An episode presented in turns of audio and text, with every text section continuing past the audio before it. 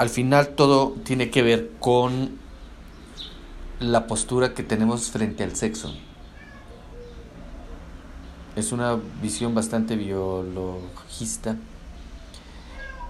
¿Por qué la mujer, que es la que recibe, tiene que elegir y el hombre como no asegura al 100% que va a fecundar, tiene que buscar diferentes opciones. De ahí el que la mujer tenga que atraer y tenga que estar guapa y tenga que y uno pues no, simplemente llegar y ay, no, bueno, a la otra, y así.